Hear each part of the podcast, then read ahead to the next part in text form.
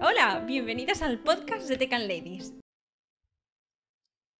Bienvenidos y bienvenidas a una nueva temporada de Tecan Ladies. En esta ocasión nos acompañan dos mujeres que, bueno, vais a alucinar con el tema de hoy. Pero antes, permíteme que me presente. Yo soy Cristina Pampín y me acompañan las de siempre. Laura Morillo. Hola Laura, ¿cómo estás? Hola Cristina, pues bueno, de vuelta de las vacaciones. De vuelta.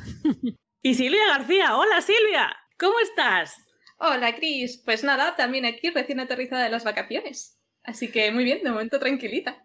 Bueno, bueno, con fuerzas para la nueva temporada. Hoy venimos con dos super invitadas que tienen algo súper que a mí me afecta también y a Silvia. Somos, digamos que también implicadas en el tema.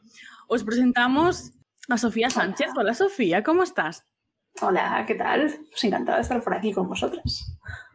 Y repitiendo apellido y experiencia similar, Elena. Elena Sánchez, ¿cómo estás hoy? Gracias por acompañarnos. Muchas gracias a vosotras por, por invitarme a estar aquí hoy. Ambas compartís, compartimos em, una trayectoria similar en el sector, pero me gustaría que me la contaseis vosotras. Sofía, ¿cómo has, cómo has llegado aquí? ¿Cómo, ¿Cómo empezó tu interés por la programación? Pues mira, yo hace un año estaba trabajando de arquitecta y hoy estoy trabajando de desarrolladora. Entonces, eh, yo estuve trabajando en Alemania unos años y teníamos un arquitecto que nos programaba comandos con C Sharp para nosotros, para mejorar un poco el flow que teníamos en el trabajo, para hacer como plugins para el, programa que usábamos y que estaba un poco limitado. Y, y, nos quería enseñar un poco a hacerlo. Aquello se quedó que nos enseñó lo súper mega básico de C Sharp que se quedó ahí nomás porque, bueno, pues no había, no había tiempo en el trabajo para, para, aprender más de eso, pero a mí me encantó. Lo poco que aprendí me gustó mucho y dije, bueno, esto en algún momento de mi vida lo retomaré. Esto fue hace como dos o tres años. Lo que pasa es que yo nunca había el timing y, y nada, pues a raíz de, de, la pandemia aproveché, dije, pues ya está, aquí ha llegado el momento, confinamiento, me voy a poner a estudiar y, y nada, pues cada vez de estudiar bootcamp y demás, he cambiado, he cambiado de sector. ¿Y tú, Elena? También supongo que historia similar, si mal no recuerdo. Sí, yo no fue, fue arquitectura, fue farmacia, eh, tuve la carrera, hasta un máster un poco para la industria farmacéutica, que es para la que tiraba, y después de estar trabajando pues como comercial y demás, eh, a raíz de precisamente una de estas becas famosas que salen de algunos bootcamps como la Ironhack, pues me retó un poco mi novio, oye Elena, ¿y por qué no pruebas eh, a conseguir una beca? ¿no? Y estudié, conseguí la beca parcial, ese no fue mi momento, pues porque yo todavía tenía un compromiso de permanencia, digamos, con la empresa donde estaba. Eh, yo ya supe ahí que hice clic y dije, tengo que hacer el cambio en algún momento. Y en cuanto vi el momento de junio del año pasado, pues empecé el bootcamp del Airo. Qué guay. Además, a ver, no sé, supongo que los espectadores y las espectadoras lo sabrán, pero Silvia y yo también tenemos un pasadillo ahí similar al de Elena y Sofía. Pero es súper interesante que, jo, aparte las dos habéis tenido una transformación súper reciente. Las dos habéis sentido ese clic en determinados momentos. Sofi, tú en plena cuarentena. ¡Wow! O sea, ¿qué tal ha sido la experiencia de buscar curro justo después de todo el caos que fue la cuarentena, incluso en este sector, que somos privilegiados, pero también pegó fuerte? ¿Qué tal fue eso? ¿Cómo, cómo fue el cambio sector? ¿Cómo os habéis sentido con todo eso? Pues a ver, el cambio, lo que, a ver, el cambio como tal, eh, el cambio me gustó mucho porque empezó un poco estudiando por mi cuenta durante la cuarentena y luego ya cuando lo vi claro y bueno, realmente me quedé sin trabajo porque en arquitectura pues estaba yendo un poco a pique la cosa, nos dedicábamos a hoteles, pero para mí fue un buen momento porque dije, bueno, bien, porque es justo el hueco que estaba esperando tener algún momento de mi vida para ya ponerme a estudiar en serio, dedicarle más de, más de unas horitas al día. Y con el bootcamp y demás, cada día me, me gustaba más, lo disfrutaba mucho y, y, luego el buscar trabajo fue muy intenso, la verdad. Fue una cosa un poco estresante. Yo cuando acababa el bootcamp tenía un poquito de ansiedad diciendo, Dios mío, a ver ahora el abismo en el que me meto, cuánto tiempo tardaré y demás. Pero bueno, yo creo que mm, tocando muchas puertas, hablando con mucha, mucha gente, pues al final consigues un poco hacerte de hueco. Pues al igual que Sofía, yo creo que a las dos nos ha tocado vivir un momento donde el mercado laboral estaba un poco a la baja, que era el momento de, de la pandemia, ¿no? Eh, en este caso yo estaba recién salida de lo que es el confinamiento súper duro y es verdad que te da un poco de vértigo el hecho de, reinventarte justo en estos momentos y decir tengo que salir al mercado laboral, comerme el mundo, encontrar un trabajo rápido porque en el fondo estás sin trabajar. mientras haces el, el, bootcamp y bueno, sabiendo que el mercado estaba un poco complicado. No obstante, creo que siempre hay alguna oportunidad para la gente que pues sabe buscarla, sabe moverse y ya sea por, por la por la el Ironhack que tenía sus medios o por eh, recruiters o buscar trabajo fuera, eh, al final, tarde o temprano, eh, y si estás con un poco la mente abierta a cambiar el stack eh, tecnológico que has aprendido, eh, todo el mundo hemos acabado encontrando trabajo en, el mundo tech, todos los que empezaron en mi promo por lo menos. Además, eh, pues, ¿cómo ha sido también vuestra propia experiencia en el bootcamp? Porque en tu caso, Elena, no estoy segura de si tuviste algo presencial o fue 100% online, también porque estabais ya en, un poco en la época difícil precisamente de, del coronavirus, con restricciones y demás. Entonces es, además meterte en una formación de algo muy nuevo y además iros completamente ya al remoto y a tener que tener una formación en remoto que yo creo que además es que cuesta muchísimo más el mantener la atención y todo eso. No sé, ¿cómo fue para vosotras esa, esa experiencia? Bueno, pues en mi caso también fue remoto. Eh, todavía no podíamos eh, vernos en persona, ni juntarnos más de seis personas, ni cuatro personas, creo que era por aquel entonces. Así que el Ironhack decidió en el último momento que iba a hacerse por lo menos remoto al principio. Lo único que hicimos un poco con todos los compañeros fue el presentar el trabajo final.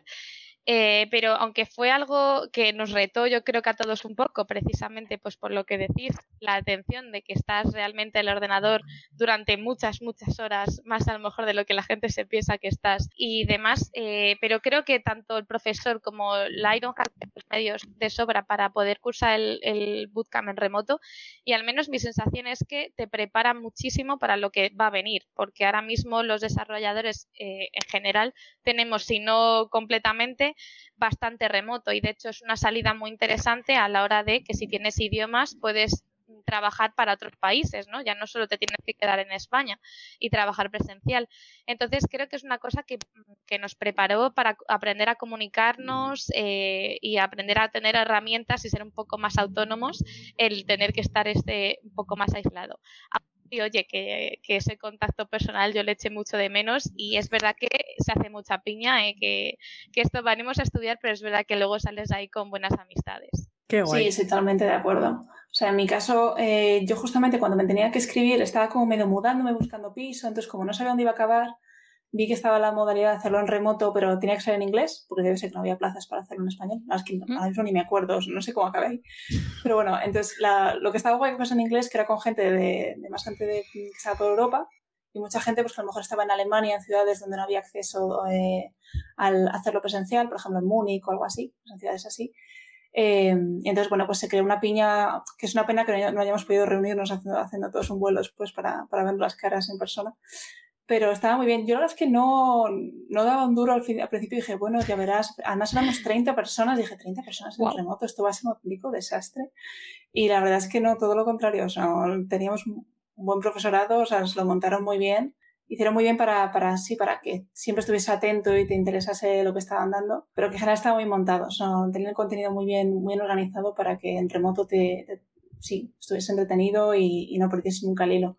Y luego, como dice Elena, es que al final, o sea, yo mi trabajo es que trabajo totalmente en remoto. O sea, yo tengo la opción de ir a la oficina em, si quiero, pero en general yo trabajo en remoto en casa. Y entonces eso la verdad es que fue muy buen entrenamiento, porque ya estaba acostumbrada a tener las dailies y todo ese tipo de reuniones ya online en varios idiomas, entonces también pues en mi trabajo lo necesito. Entonces al final pues sí, es, ha sido un entrenamiento perfecto a nivel de hacerlo remoto. Ninguna queja. Qué guay, bueno, yo también tengo opción a ir a la OFI, pero como que a Madrid no voy a ir todos los días. Pero sí, es, algo muy guay, porque yo recuerdo haber buscado bootcamps aquí en Galicia en 2019 y no tenía opción de remoto, tenía que moverme 100 kilómetros todos los días si quería tener opción a bootcamp, no había esa opción y ahora sí las hay y es genial que estés en un pueblo perdido de Palencia o estés en pleno Madrid, tengas la opción a formarte, porque al final son contenidos estructurados, que es verdad que son breves. Nos hemos preguntado vuestra opinión sobre los bootcamps, que a mí me gustaría saberla, pero al final es algo conciso, breve y que personas se reúnen para que, digamos, todo siga un camino. No es como estar autodidacta en tu casa buscando tus recursos y no sabiendo filtrarlo o no sabiendo ordenarlos. ¿Qué opináis? O sea, ¿qué, os ha parecido? Mm, salseo. Bootcamp. Bootcamp, sí o no. Bootcamp, mejor o peor. A ver, siempre. Dale, dale. Clickbait total. no, hombre, yo creo que, que los bootcamps son una opción súper buena. Eh, precisamente, mm, o por lo menos yo cursé la modalidad, te dan opción a no dejar tu trabajo y poder hacerlo en varios meses. En este caso es que yo decidí cortar, sabía o tenía súper claro que, que, quería cambiarme y dije, pues lo mejor es que deje del todo el trabajo, me centre durante estos dos meses y medio en, en aprender lo máximo posible, darlo todo de mí porque ya te digo que hasta los fines de semana al final estás estudiando, eh, te acuestas, sueñas con código, o sea, es una es muy inmersivo porque es así, o sea, de verdad acabas soñando con código y Dios, no me ha salido la cara y, y con ella a la mañana siguiente te sale, es, real 100%. Pero ese es solo el inicio del resto de tu vida. Exactamente. O sea, ¿qué me vas a decir? Vamos, ya vives secuestrado por código, pero ya empiezas a ver código, con código y sabes que vas ya por buen camino. Entonces, yo creo que es una opción súper buena tiempo quiera cambiar de sector, hacerlo de una manera efectiva y con un conocimiento, si bien bastante pues básico, muy organizado y, bastante, digamos, sólido, ¿no? Eh, no sé qué opinará Sofía. No, a ver, o sea, yo estoy bastante a favor de los bootcamps. Yo creo que luego se ve en Twitter y tal que siempre hay debate con esto, pero yo, yo creo que el contenido es, es muy específico eh, va mucho al grano y demás, sí creo que, por ejemplo, o sea, yo creo que tiene que ser para gente que realmente le interese esto y que, se lo quiera curar mucho, porque al no ser bootcamp se notaba la diferencia entre la gente que realmente nos motivaba a hacer esto y, estudiamos y estábamos trabajándonos un poco las, las, tareas que había que hacer y demás, y gente que a lo mejor, pues no sé, pues que no estaba ahí tan al 100%, ¿sabes? Entonces, también luego también se nota a la hora de buscar trabajos, como esto te lo tienes que currar, por mucho que el bootcamp oye, que si te dan un contenido de la leche que está muy bien, también tienes que ir con muchas ganas de, de trabajártelo porque es un, es un currazo lo que, lo que hay detrás. Pero sí, me parece que es un, a parece que es un contenido buenísimo. Es verdad que es muy específico, cada bootcamp, aunque sean de un tema parecido, o sea, digo, a nivel de desarrollo web, por lo que he visto cuando, cuando estoy informándome para entrar en este bootcamp o lo que he visto con gente que ha estado en otros, el contenido puede ser similar, pero también muy diferente. O sea, hay gente que mejor aprendes más tecnologías que tú, o menos, o al revés. Eso puede ser muy distinto. Pero bueno, al final, pues bueno, pues enfocarte bien en qué, qué stack de tecnologías quieres aprender para ver qué bootcamp se adapta más a ti. Pero yo creo que al final siempre son una buena opción. O sea, yo creo que a mí me gusta mucho. No creo que no hay que dar por hecho que el bootcamp, el bootcamp te va a encontrar trabajo. Creo que eso no es, creo no es, para mí no es la razón por la que meterse en bootcamp. Para mí un bootcamp no es que te lo vaya a facilitar porque te voy a poner en contacto con empresas. Al menos en mi caso, al estar en remoto con pandemia y tal, no, no, yo no tuve ese, eso que decían, esas reuniones súper super eh, rápidas que tenían con empresas, eso en mi caso no, no lo tenían. Pero, pero realmente yo encontré trabajo también por los consejos que me dieron y por conocimiento que yo adquirí en el bootcamp, pero luego porque eso, porque te lo tienes que currar después. O sea que ese nivel bootcamp está guay, pero que tienes que aportar mucho. Perdona si me repito. No, no, no. Ah, no, pero además es totalmente cierto que la gente pensaba, Buah, sales de aquí y ya eh, sales colocado y, y es un error súper frecuente que creo que les ha pasado a casi todos los que invierten en un bootcamp. No obstante, ya te digo que al final eh, por las cifras hablan solas y al final si el 90 y pico por ciento se coloca pues será porque hay trabajo y los conocimientos de los bootcamps pues oye te, mm, te ayudan a, a, conseguirlo. Además es, es yo creo que la cosa de aprender algo totalmente diferente y darte esas herramientas para aprender muy rápido que yo creo que es una cosa que por lo menos yo en mi día a día tengo que aprender muy rápido y absorber conocimiento lo más rápido que pueda. Y creo que eh, por lo menos este bootcamp nos, nos ha ayudado un poco a, eso.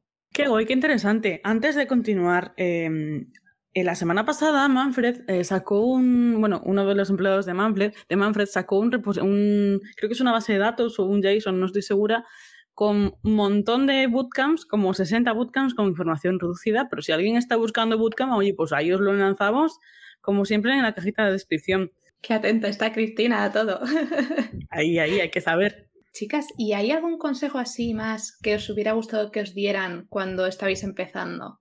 por ejemplo. Igual que lo de no te metas en el bootcamp únicamente si estás pensando en encontrar trabajo, porque, a ver, te facilita, pero tampoco vas a salir con trabajo y tal. ¿Alguna otra cosa que os hubiera gustado saber antes de entrar?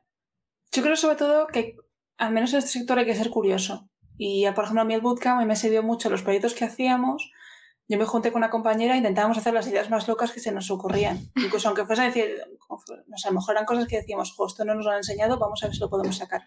Porque al final luego pues son cosas que, que luego de cara a buscar trabajo sirven mucho. En plan, no solamente es aplicado los conocimientos de clases, sino también pues investigar y demás. Al final yo creo que los desarrolladores se, se diferencian un poco pues por ser no sé, pues gente así pues muy curiosa, no sé, un poco nerdy, un poco eso, intentar un poco también workaholic, intentar ser un poco, siempre ver qué puedo, qué puedo meterle, ¿no? al proyecto, yo qué sé.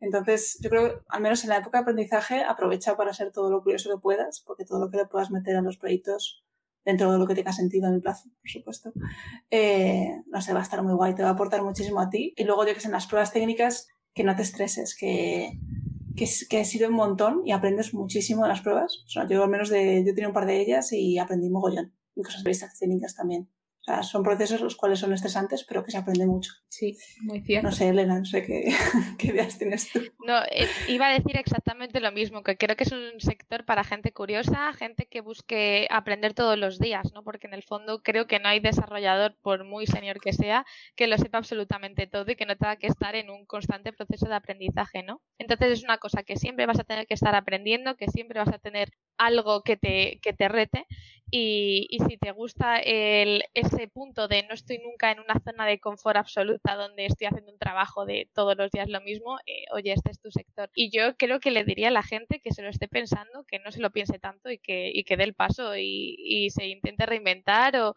o, que pruebe, porque es que nunca sabes si en realidad detrás de eso está tu verdadera pasión, ¿no? Que al final vas a estar trabajando toda tu vida.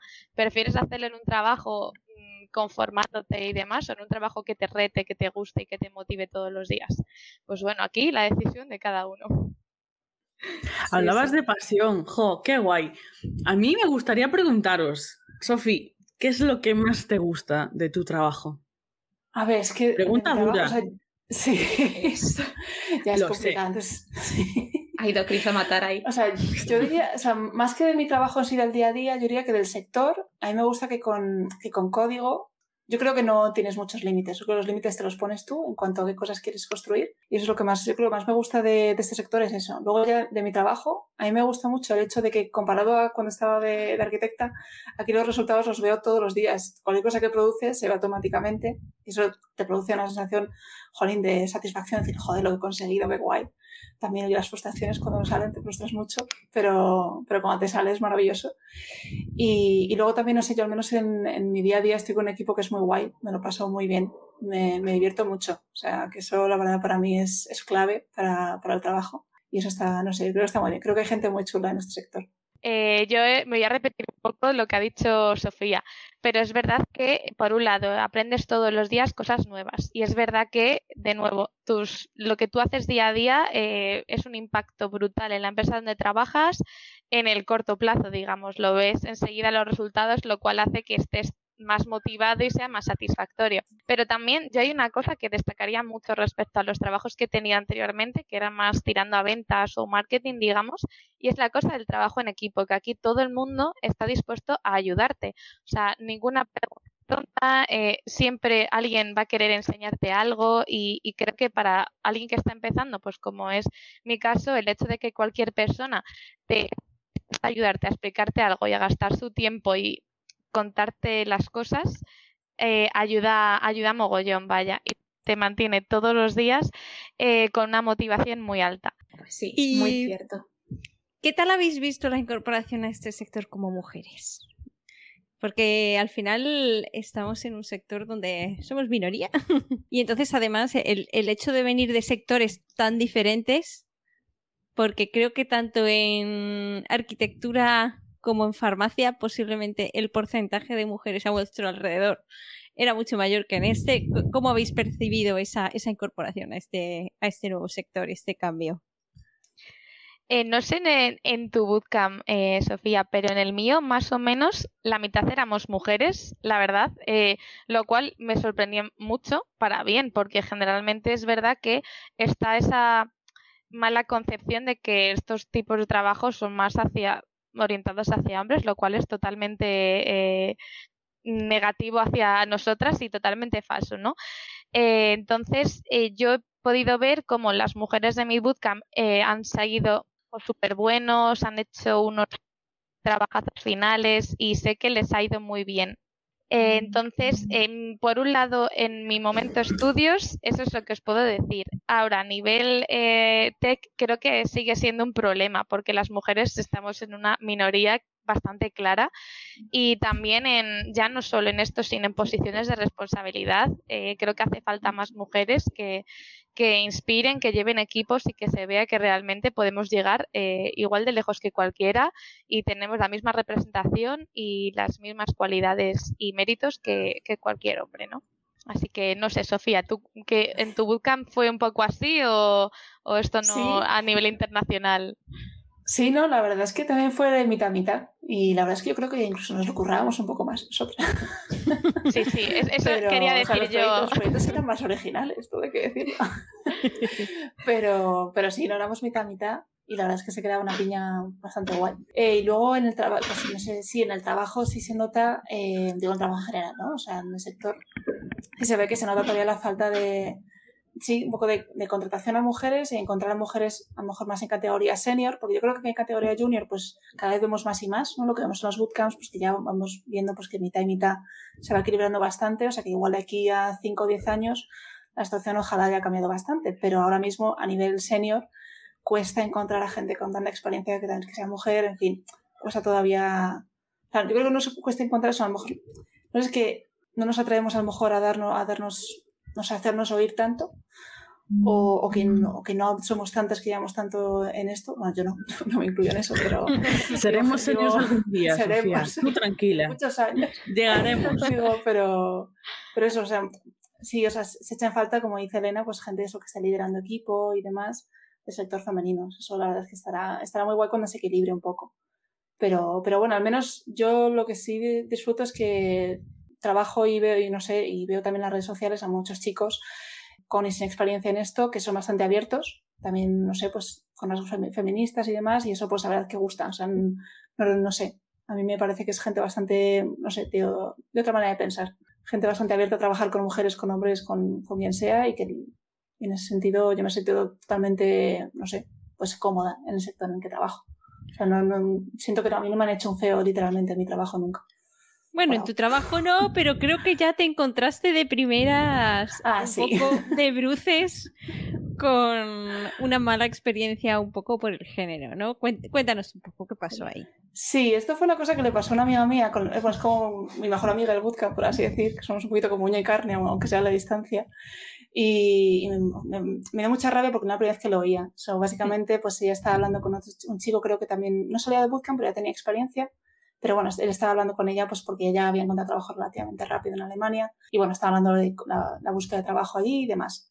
Y, bueno, pues era un chico que no, no, tenía el stack, por mucho que tuviese experiencia, no manejaba el stack que se maneja tanto hoy en día, pero aún así su excusa para decir que no encontraba trabajo era por decir, pues claro, como soy hombre y las mujeres han trabajado ahora por ser mujer, pues ya está, no tengo nada que, no tengo nada que hacer. Y claro, cuando me lo contó dije, José, qué rabia, no es la primera vez que lo oigo y esto me da, me da mucha rabia porque es que las mujeres, nos, si nos contratan, nos contratan por ser mujeres en plan discriminación positiva y ya está. No sé, no, no sé cómo, cómo si no aportásemos más. Yo creo que es porque es gente que, es, que vale, que ha cumplido con su prueba técnica, que cumple con los criterios y casualmente es mujer, pues fenomenal, pues aporta diversidad a la empresa, pues muy bien. Pero no es, o sea, no sé, nunca se mete a mujeres en un perfil que no cumple con los criterios que, que se buscan, vamos. De eso estoy segura. Entonces, sí, pues aquello fue una cosa que sí, me dio bastante rabia y bueno, sí, generó conversación. Yo creo que la mayoría de las personas sí estaban de acuerdo en un poco lo que íbamos diciendo un poco las mujeres por el, por el chat, por Twitter. Hmm. Pero alguna persona había que surgió que no estaba de acuerdo, que no lo entendía o que debía ser mentira. En fin, siempre surge alguna persona, sí. Ya. Pero bueno. me pasó también con. Y era una persona a la que yo le tengo muchísimo cariño. Y hablando un poco fue de, anda, mira, pues me ha hecho un poco de ilusión que me ha contactado directamente una recruiter de Google a través de LinkedIn. Es como, ahí, pues te mola que es directamente ya alguien de Google, de una empresa así grande y tal, y se ha fijado en tu perfil. Y la respuesta fue un poco ese hombre, claro, es que como eres mujer, pues entonces te contacta más. Es como, claro, no, no, tiene nada que ver que sea Google Developer Expert, que lleve mm, cuatro años dando charlas de temas relacionados con cosas de Google Cloud, ni nada. Eso supongo que todo eso no tiene nada que ver. Lo único que importa es que soy mujer. Ahí tenemos que no achantarnos y ser capaces de valorarnos nosotras mismas, de decir, mira, que tú me estás diciendo que me contactan porque soy mujer, pues mira, mala suerte, pero yo sé que lo que valgo es otra cosa. Y lo que aporto es otro. Sí, sí. sí creo que cada vez se dan menos estas situaciones, pero desgraciadamente eh, todavía sigue viendo individuos e individuas que pueden pensar así, oye. Pero vamos, que sí que he visto justo el thread que decía Sofía, de hecho os animo a meteros y, ver la respuesta de Sofía porque es buenísima y dice todo, creo que lo que estamos diciendo aquí, ¿no? Que, que nosotras nos lo comemos, eh, comemos el mundo y por nuestros propios méritos, vaya. Aquí nadie regala nada. Tal cual, y no dejéis que nadie os pisotee nunca, ni en una entrevista, ni en un puesto de trabajo. Anda que no habrá empresas en este sector. Tenéis oportunidades porque sois brillantes, fijo. No tenéis por qué aguantar una mala palabra, ni un mal gesto, ni de broma. No, no, no. Por supuesto que no vamos. porque a mí sí me ha pasado, ¿eh? O sea, pasa, sigue pasando, no hace tanto. Y simplemente, pues, nueva empresa, no pasa nada. Y aquí estoy, feliz. Será por empresas. Hombre. Exactamente, será por peces en el mar, hombre. Oye, chicas, ¿qué otras iniciativas creéis que nos podrían ayudar a atraer a más mujeres a este sector? Que se atrevan a dar el paso como vosotras y meterse en un bootcamp. Bueno, creo que vosotras hacéis unas labores de visibilidad buenísimas para el mundo de tech, ¿no? Porque creo que muchas veces falta esa cosa de, oye, vamos a dar el paso, vamos a tal, y les falta un poquito, un empujón. Y el vosotras estáis todo el rato visibilizando que hay mujeres que han llegado lejos en el mundo tech, que no es un mundo de hombres, que que nosotras estamos, somos más que bienvenidas y podemos llegar a donde queramos. Así que creo que con muchas labores de visibilidad, eh, de, que, pues eso, de mujeres que hayan llegado lejos, tanto, bueno, ahora pues Sofía y yo contribuyendo poco a poco a, ver que realmente en muy poco tiempo te puedes reinventar y puedes llegar a encontrar trabajo y a sentirte realizada con tu trabajo. Y, creo que eso es el granito de arena que podemos eh, aportar nosotras, vaya. Sí, jolín, o sea, yo eso como recalco lo que dice Elena, o sea, creo que vosotros para empezar, o sea, los podios como el vuestro, como el de No me da la vida, o sea, cosas así, yo creo que están muy bien y son muy importantes para un poco difundir el trabajo de, de mujeres en el sector. Yo creo que también, pues por ejemplo, otro día estoy en un grupo de Telegram, no sé si alguna vez está, porque hay algunos que sigo en Twitter que están por ese grupo, hay un grupo de Telegram de mujeres desarrolladoras.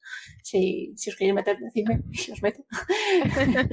y, y, otro día pues se comentaba que había alguien que iba a ir a un colegio a hablar de, pues eso, del desarrollo, pues hablar con niños y niñas, pues para cómo podía motivarles. Y yo creo que yo creo que es importante un poco trasladar la imagen también a, las futuras generaciones de lo que se hace en el mundo de desarrollo que no es gente en chándal encerrada en un cuarto oscuro hackeando no sé cosas no que o sea, yo tenía una imagen de informático diferente cuando tenía 12 años sabes y ahora mismo es como jolín pues es una chulada es súper divertido es entender cómo funciona el engranaje desde dentro no sé. Esas cosas tan guays y yo creo que es importante hablar de ellos y un poco lo, de qué trata, qué es lo que se hace con, no sé, todos los perfiles diferentes que hay, pero un poco así, todo lo que sea formar a los que vienen detrás, yo creo que eso es importante. Es toda una movida el hablar de temas de role models y de estereotipos y, y demás. Pero vamos, es, eso da para tres o cuatro o cinco programas de varias horas, realmente, porque realmente hay, muchísimo detrás de eso y de cómo intentar poco a poco el, vencer esos estereotipos para que realmente más mujeres eh, o más niñas en este momento puedan realmente verse en ese tipo de posiciones y que estas cosas son también para ellas.